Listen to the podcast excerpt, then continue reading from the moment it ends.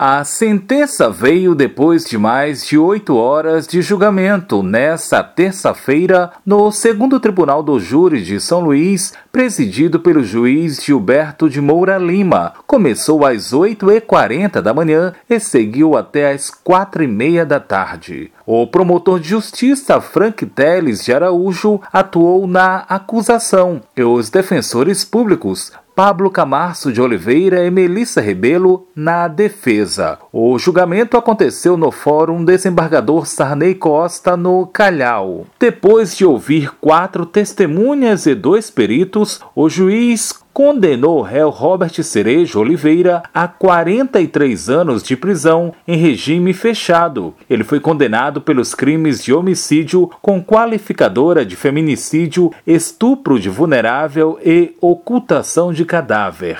Robert Cerejo assassinou em 2017 a garota Lana Ludmilla, de 10 anos, filha da ex-companheira dele. O crime foi cometido no bairro Maiobão, em Passo do Lumiar, região metropolitana de São Luís. Depois de julgado, Robert Cerejo Oliveira foi reconduzido ao complexo penitenciário de Pedrinhas, onde já estava preso. Da Rádio Universidade FM do Maranhão, em São Luís.